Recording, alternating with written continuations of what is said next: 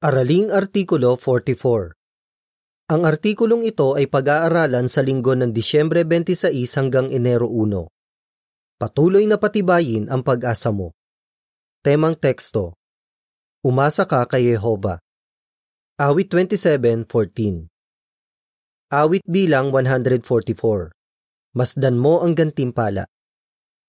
Nilalaman Binigyan tayo ni Jehova ng napakagandang pag-asa sa hinaharap Pinapatibay tayo ng pag-asang ito at tinutulungan tayo nito na huwag mag-focus sa mga problema natin ngayon. Binibigyan din tayo nito ng lakas para patuloy na mapaglingkuran si Jehova kahit nasa mahihirap na sitwasyon tayo. At pinoprotektahan din tayo nito mula sa mga ideya na magpaparumi sa isip natin. Gaya ng matututuhan natin sa artikulong ito, mabubuting dahilan nito para patuloy nating patibayin ang pag-asa natin. Para po uno, tanong. Anong pag-asa ang ibinigay sa atin ni Jehova? Binigyan tayo ni Jehova ng napakagandang pag-asa, ang buhay na walang hanggan. Ang ilan ay may pag-asang mabuhay magpakailanman sa langit bilang mga immortal na espiritong nilalang. Pero ang karamihan ay may pag-asang mabuhay magpakailanman sa lupa ng perpekto at masaya. Sa langit man o sa lupa ang pag-asa natin, napakahalaga nito sa atin. Para po dos, tanong. Saan nakabase ang pag-asa natin? At bakit natin nasabi iyan? Ang salitang pag-asa gaya ng pagkakagamit sa Biblia ay pwedeng mga hulugang pag-asam na may mangyayaring maganda. Tiyak ang pag-asa natin sa inaharap kasi si Jehovah ang nangako nito. Alam natin ang ipinangako niya at alam din natin na lagi niyang tinutupad ang mga pangako niya.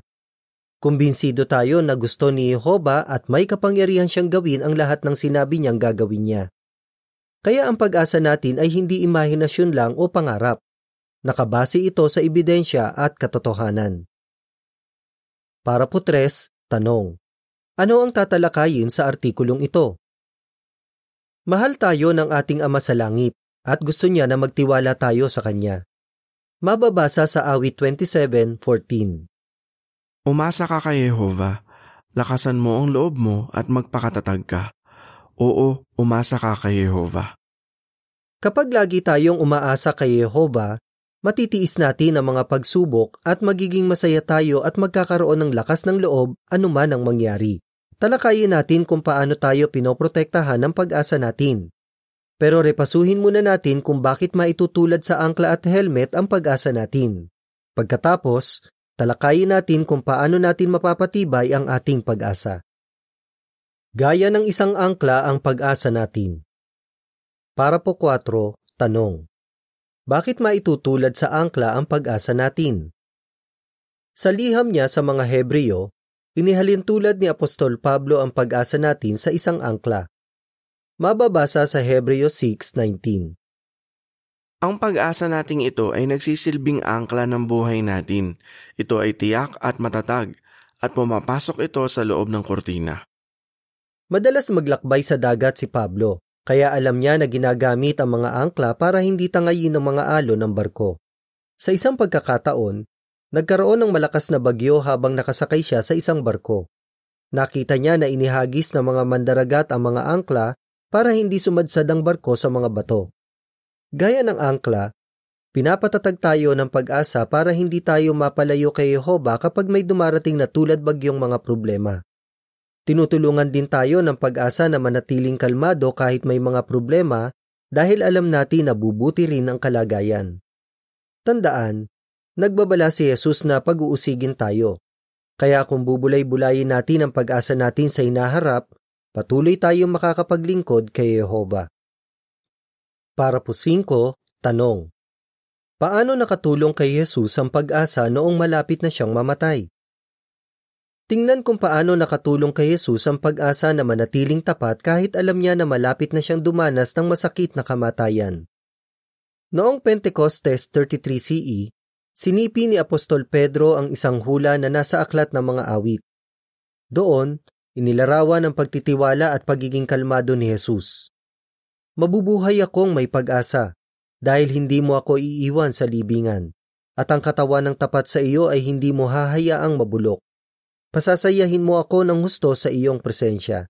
Gawa 2, 27 at 28 Kahit alam ni Jesus na mamamatay siya, talagang umaasa siya na bubuhayin siyang muli ng Diyos at na makakasama niya ulit ang ama niya sa langit. Para po sa is, tanong. Ano ang sinabi ng isang brother tungkol sa pag-asa? Natulungan ng pag-asa ang maraming kapatid natin para makapagtiis.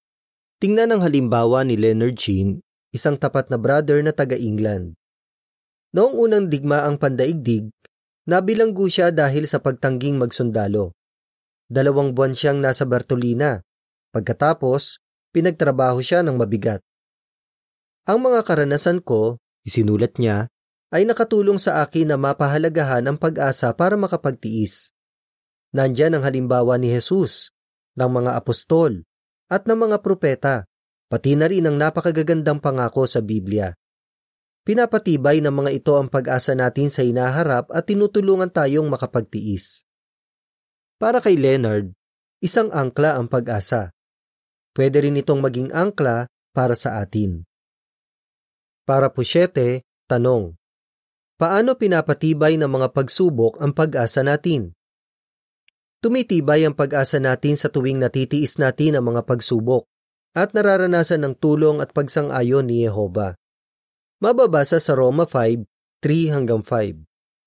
Hindi lang iyan, magsaya rin tayo habang nagdurusa dahil alam nating ang pagdurusa ay nagbubunga ng kakayahang magtiis. Ang kakayahang magtiis naman ng pagsang-ayon ng Diyos. Ang pagsang-ayon ng Diyos ng pag-asa at hindi mabibigo ang pag-asa natin dahil ang ating puso ay pinuno ng Diyos ang kanyang pag-ibig sa pamamagitan ng banal na Espiritu na ibinigay niya sa atin. Mababasa naman sa Santiago 1.12 Maligaya ang taong patuloy na nagtitiis ng pagsubok dahil kapag kinalugdan siya, tatanggapin niya ang korona ng buhay na ipinangako ni Jehovah sa mga patuloy na umiibig sa Kanya. Kaya ngayon, mas matibay na ang pag-asa natin kaysa noong una nating malaman ang mabuting balita. Gusto ni Satanas na manghina tayo dahil sa mga problema. Pero sa tulong ni Jehovah, makakayanan natin ang lahat ng ito. Gaya ng isang helmet ang pag-asa natin. Para po 8, tanong. Bakit maitutulad sa helmet ang pag-asa natin? Ikinumpara din ng Biblia ang pag-asa natin sa helmet.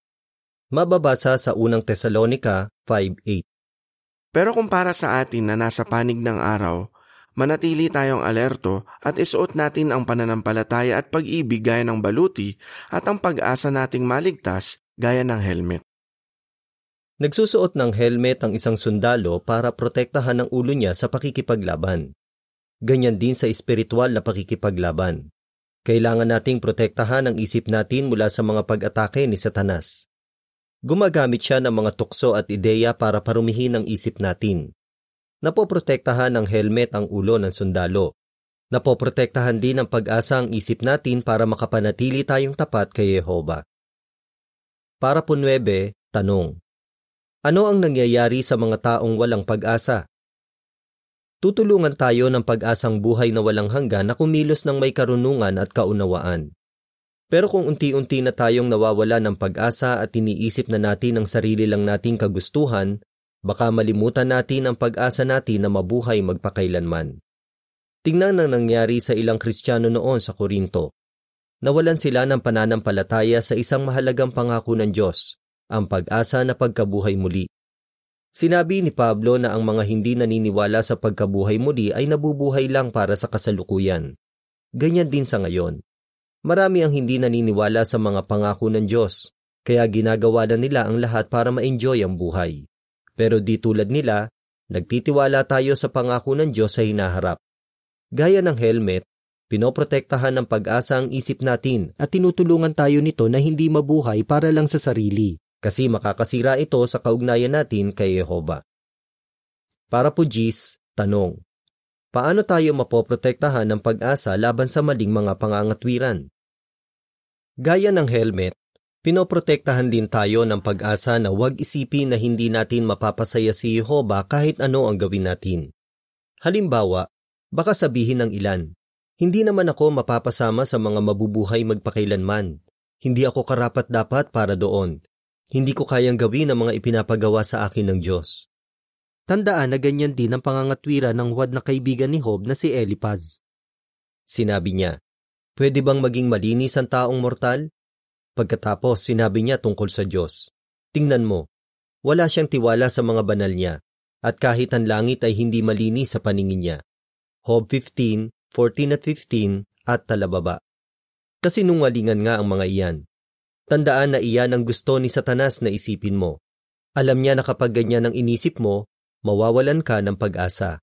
Kaya imbes na maniwala sa mga kasinungalingang iyan, mag-focus sa mga pangako ni Jehova. Huwag pagdudahan na gusto kanyang mabuhay magpakailanman at natutulungan kanya na magawa iyon. Patuloy na patibayin ang pag-asa mo. Para po 11, tanong. Bakit hindi tayo dapat mainip habang hinihintay ang pag-asa natin? Hindi laging madali na panatilihing matibay ang pag-asa natin. Baka mainip tayo habang naghihintay sa Diyos. Pero walang pasimula at wakas si Jehova. Kaya ang maikling panahon sa kanya ay mahabang panahon na para sa atin. Tiyak natuto pa rin niya ang ipinangako niya, pero baka hindi sa panahong inaasahan natin. Paano natin patuloy na papatibayin ang pag-asa natin habang naghihintay tayo na tuparin ng Diyos sa mga pangako niya? Para po 12, tanong. Ayon sa Hebreo 11, 1 at 6, bakit magkaugnay ang pag-asa at pananampalataya? Mapapanatili nating matibay ang pag-asa natin kung mananatili tayong malapit kay Yehova, ang tumitiyak na matutupad ang pag-asa natin. Sa Biblia, magkaugnay ang pag-asa at ang pananampalatayang umiiral si Yehova at na siya ang nagbibigay ng gantimpala sa mga humahanap sa kanya ng buong puso. Mababasa sa Hebreo 11.1 Ang pananampalataya ay ang paghihintay sa mga bagay na may garantiya ang malinaw na katibayan na ang hindi nakikita ay totoo. Sa talata 6 Bukod dyan, kung walang pananampalataya, imposibleng mapalugdan ng lubos ang Diyos. Dahil ang sino mang lumalapit sa Diyos ay dapat na maniwala na siya ay umiiral at nagbibigay ng gantimpala sa mga humahanap sa Kanya ng buong puso. Habang mas nagiging totoo sa atin si Jehova, mas tumitibay ang pagtitiwala natin na tutuparin niya ang mga ipinangako niya. Tingnan ang mga pwede nating gawin para lumalim ang kaugnayan natin kay Yehova at mapanatiling matibay ang pag-asa natin. Para po 13, tanong, paano tayo mapapalapit sa Diyos? Manalangin kay Yehova at basahin ang salita niya. Kahit hindi natin nakikita si Yehova, pwede tayong maging malapit sa Kanya. Pwede natin siyang kausapin sa panalangin at alam natin na pinapakinggan niya tayo. Mapapakinggan naman natin ng Diyos kung babasahin natin ang salita niya at bubulay-bulayin ito. Habang binabasa natin kung paano pinangalagaan ni Yehova ang mga tapat na lingkod niya noon, lalong tumitibay ang pag-asa natin. Ang lahat ng nasa salita ng Diyos ay isinulat para matuto tayo, at may pag-asa tayo dahil ang kasulatan ay nagbibigay sa atin ng lakas at tumutulong sa atin na magtiis. Roma 15.4 Para po 14, tanong. Bakit dapat nating bulay-bulayin ang mga ginawa ni Yehova para sa iba? Bulay-bulayin kung paano tinupad ni Yehova ang mga pangako niya. Isipin ang ginawa ng Diyos para kina Abraham at Sara. Matanda na sila para magkaanak. Pero nangako ang Diyos na magkakaanak sila. Ano ang reaksyon ni Abraham? Sinasabi ng Biblia. Umasa siya at nanampalataya na magiging ama siya ng maraming bansa. Roma 4.18 sa pananaw ng tao, parang wala ng pag-asa ang sitwasyon ni na Abraham. Pero nagtiwala si Abraham na tutuparin ni Jehova ang ipinangako niya. Hindi nabigo ang tapat na lalaking ito. Itinuturo sa atin ang ulat na ito na lagi tayo makakapagtiwala na tutuparin ni Jehova ang mga ipinangako niya, gaano man ito kaimposible sa paningin natin. Para po 15, tanong. Bakit dapat nating pag-isipan ang mga ginawa na ng Diyos para sa atin? Pag-isipan ng mga ginawa na ni Jehova para sa iyo. Isipin kung paano ka natulungan ng katuparan ng mga pangako na nasa salita ng Diyos. Halimbawa, nangako si Jesus na ilalaan ng kanyang ama ang mga pangangailangan mo. Tiniyak din ni Jesus na kapag humingi ka ng banal na espiritu, ibibigay iyon sa iyo ni Jehova. Tinutupad ni Jehova ang mga pangako niyang iyan. Baka may naiisip ka pang ibang mga pangako na tinupad niya para sa iyo. Halimbawa, Nangangako siya na papatawarin kanya papatibayin at papakainin sa espiritual. Kapag binubulay-bulay mo ang mga ginawa na ng Diyos para sa iyo, titibay ang pagtitiwala mo na tutuparin niya ang mga ipinangako niya para sa iyo sa hinaharap. Deskripsyon ng larawan para sa parapo 13 hanggang 15. Pinoprotektahan ng helmet ang ulo ng sundalo at pinapatatag ng angkla ang isang barko. Ganyan din ang pag-asa natin. Pinoprotektahan nito ang kaisipan natin at pinapatatag tayo kapag may mga pagsubok. Buong pagtitiwalang nananalangin kay Jehovah ang isang sister. Binubulay-bulay ng isang brother kung paano tinupad ng Diyos ang mga pangako niya kay Abraham. Pinag-iisipan ng isa pang brother kung paano siya pinagpala ni Jehovah. Ayon sa caption, mapapatibay ng panalangin at pagbubulay-bulay ang pag-asa natin. Magsaya dahil sa pag-asa. Para po 16, tanong. Bakit napakahalagang regalo ang pag-asa natin? Ang pag-asa na mabuhay na walang hanggan ay isang napakahalagang regalo ng Diyos. Nasasabik na tayo sa isang napakagandang kinabukasan na siguradong mangyayari. Ang pag-asa natin ay gaya ng angkla na nagpapatatag sa atin para matiis ang mga pagsubok, makayanan ang mga pag-uusig, at maharap nga ang kamatayan. Gaya rin ito ng helmet na pumoprotekta sa isip natin para maiwasan ang masama at magawa ang tama. Dahil sa pag-asa natin mula sa Biblia, lalo tayong napapalapit sa Diyos at nadarama natin kung gaano niya tayo kamahal. Talagang nakikinabang tayo habang pinapatibay natin ang pag-asa natin. Para po 17, tanong. Bakit nagsasaya tayo dahil sa pag-asa natin?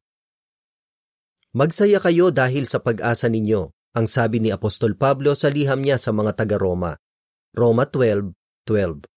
Masaya si Pablo dahil sigurado siya na kapag nanatili siyang tapat, magkakaroon siya ng buhay na walang hanggan sa langit.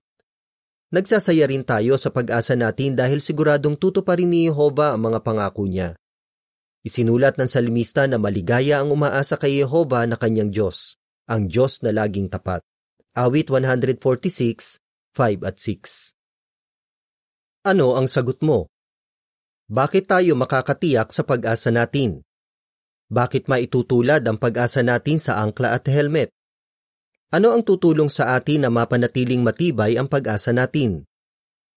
Awit bilang 139 Kapag naging bago ang lahat ng bagay. Katapusan ng artikulo.